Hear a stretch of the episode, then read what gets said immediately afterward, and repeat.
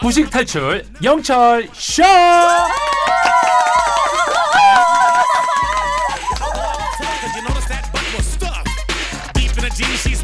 우리 모두가 무식을 탈출하는 그날 폐지될 곧단 코너죠. 매주 목요일엔 역사 시간입니다. 스타 강사 이다지 쌤, 어서 오세요. 네, 안녕하세요. 역사 강사 이다지입니다. 우리 청취자 서영진님이 쌤 한국인이 자주 쓰는 말이 이거래요.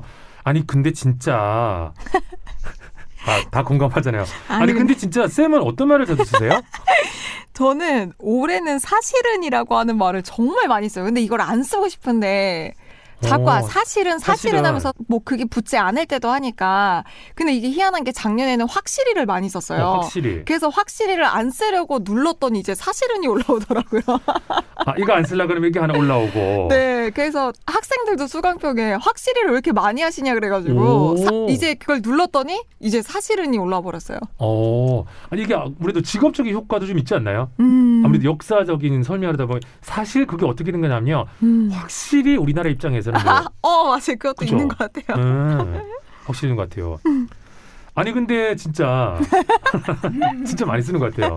나는 그게 뭐냐면 많이 쓰는 것 같아요. 그게 뭐냐면 그 어떻게 된 거냐면 이렇게 아. 설명을 해야 되니까 음, 아 재밌네요.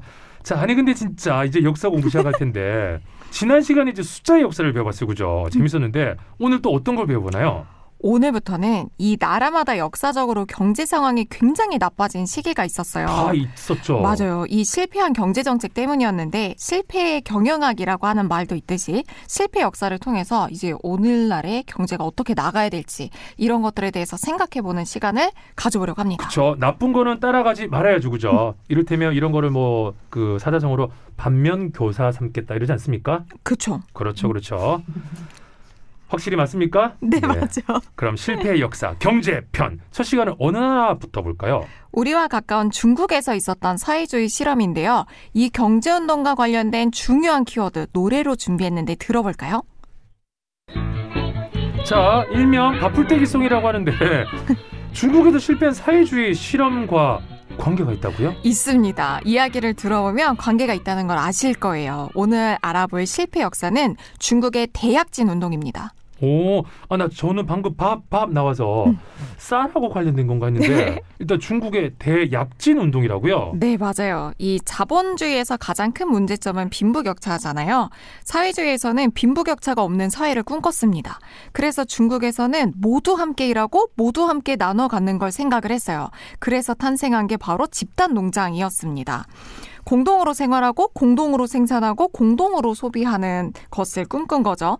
그러면서도 생산성을 높여보자면서 시행한 게 1958년부터 1960년대 초까지 진행된 대약진 운동이었어요. 목표는 쌀과 철 생산량을 크게 늘려보자는 운동이었는데요. 아하. 그리고 이 대약진 운동이 일어나던 시기에 공동생활 중에 가장 중요하게 여긴 게 똑같이 밥 먹는 거였습니다. 음. 아, 어쨌든 이제 밥 얘기가 나오는 것 같은데요. 그래서 밥이 중요한 키워드다? 이겁니까? 맞아요. 당시에 중국에 조직된 공동 농장을 인민공사라고 불렀는데 모든 중국 사람들은 당시에 한 자리에서 같이 밥을 먹었습니다. 표면적으로는 빈부격차가 없었을 거예요. 이제 네. 부자도 가난한 사람도 모두 똑같은 밥에 반찬을 먹었으니까. 밥 양도 똑같았을 거고. 맞아요. 몰래 집에서 또 밥해 먹는 사람을 없애기 위해서 집에 아. 있는 모든 취사 시설을 파괴했습니다. 심지어 숟가락, 젓가락, 냄비, 살림살이까지 다 몰수했어요. 조미료, 기름 다못 그러니까 이를테면 간식도 못 먹네요. 먹죠. 오. 그러니까 모든 사람들이 평등하게 소비해야 된다라고 하는 일념하에 이렇게 진행이 된 거죠. 그래도 이렇게 막 보통 삼식 말고 딱 음. 육식 정도 드신 분들 드셨을 텐데 그런데 그걸 당시 사람들이 진짜 거부감 없이 받아들였다고요? 초창기에는 행복해하는 사람들이 많았어요. 왜냐하면 부잣집에서 소유하던 고기, 쌀도 모두 공동의 것이 되면서 매일매일 그냥 부잣집 잔칫날처럼 다 같이 모여서 시끌벅적하게 밥을 먹었던 거죠.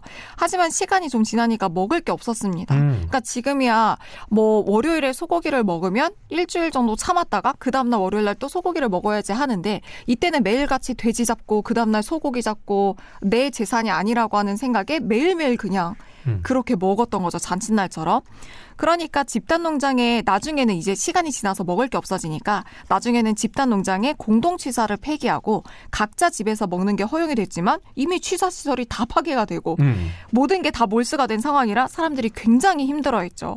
거기에 더해서 쌀과 철 생산을 늘려보자 이게 대약진 운동이었잖아요. 근데 이 쌀과 철 생산도 생산량이 형편없었어요. 왜냐하면 철 생산이 더 힘들다고 생각했기 때문에 남성들의 노동력을 철 생산 쪽으로 많이 돌리고 쌀 생산은 여성의 노동력을 투입을 한다던가 하는 식으로 돼서 음, 쌀 생산도 잘 안 됐죠. 그렇군요. 거기에 공동으로 노동하니까 말 그대로 모두 열심히 하는 게 아니라 모두 대충 하는 상황이 되어버리게 됩니다.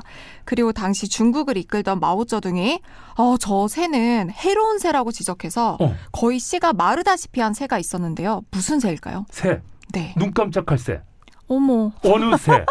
어두운 바닷가 홀로 나는 새야 새 홀로 나는 새 힌트를 드리면 음. 이 새가 쌀을 쪼아 먹으니까 대약진 운동이 성공해야 되는데 저 새가 쌀을 쪼아 먹어서 우리가 망하는 거야라고 생각을 해서 이 새를 해롭게 생각했어요. 참새 맞아요, 참새입니다. 그래서 빨리 수 있었는데 너무 급하게 여러 새를 쳤네요. 이게 저희가 해론새라고 하니까 중국 사람들이 다 참새 박멸 운동에 나선 거예요. 어. 중국 사람은 한 명당 참새 한 마리씩만 잡아도 그냥 참새가 씨가 마르다시피 했던 거죠. 그래서 실제로 참새가 거의 사라지다시피 오. 했대요. 근데 참새가 쌀만 쪼아 먹는 게 아니라 이 메뚜기 같은 곤충들도 잡아 먹잖아요. 그렇죠. 참새가 사라지니까 정말 거대한 메뚜기 떼가 나타나서 그냥 밭에 앉으면 일어나면 그 밭에 모든 작물들이 사라졌대요. 그러게 아. 되니까 이런 자연재해 인재가 막 더해지게 되면서 굉장히 많은 사람들이 이제 죽게 되죠. 아사한 음. 규모만 최소 추산이 4천만 명.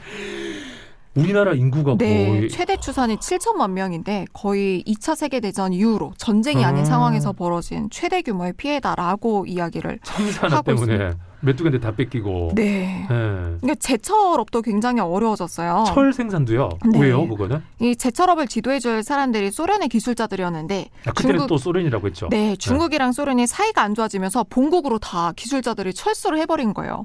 그러니까 원래는 철광석에서 철을 뽑아내야 되는데 이 기술이 없었던 중국에서는 숟가락 젓가락을 가져와서 그냥 이 토벅고로라고 하는 이 틀에다가 넣고서 녹여버렸어요. 이렇게 되면 제대로 쓸 수 있는 철이 나오는 게 아니라 소위 얘기하는 똥철, 쓸 수 없는 철이 만들어진다고 합니다. 음. 그렇게 돼서 전쟁이 아닌 상황에서 거의 비극이라고 하- 비극과도 같은 상황이 벌어진 거죠. 와, 그렇군요. 나 철 중에 보통 그냥 철은 철이었지.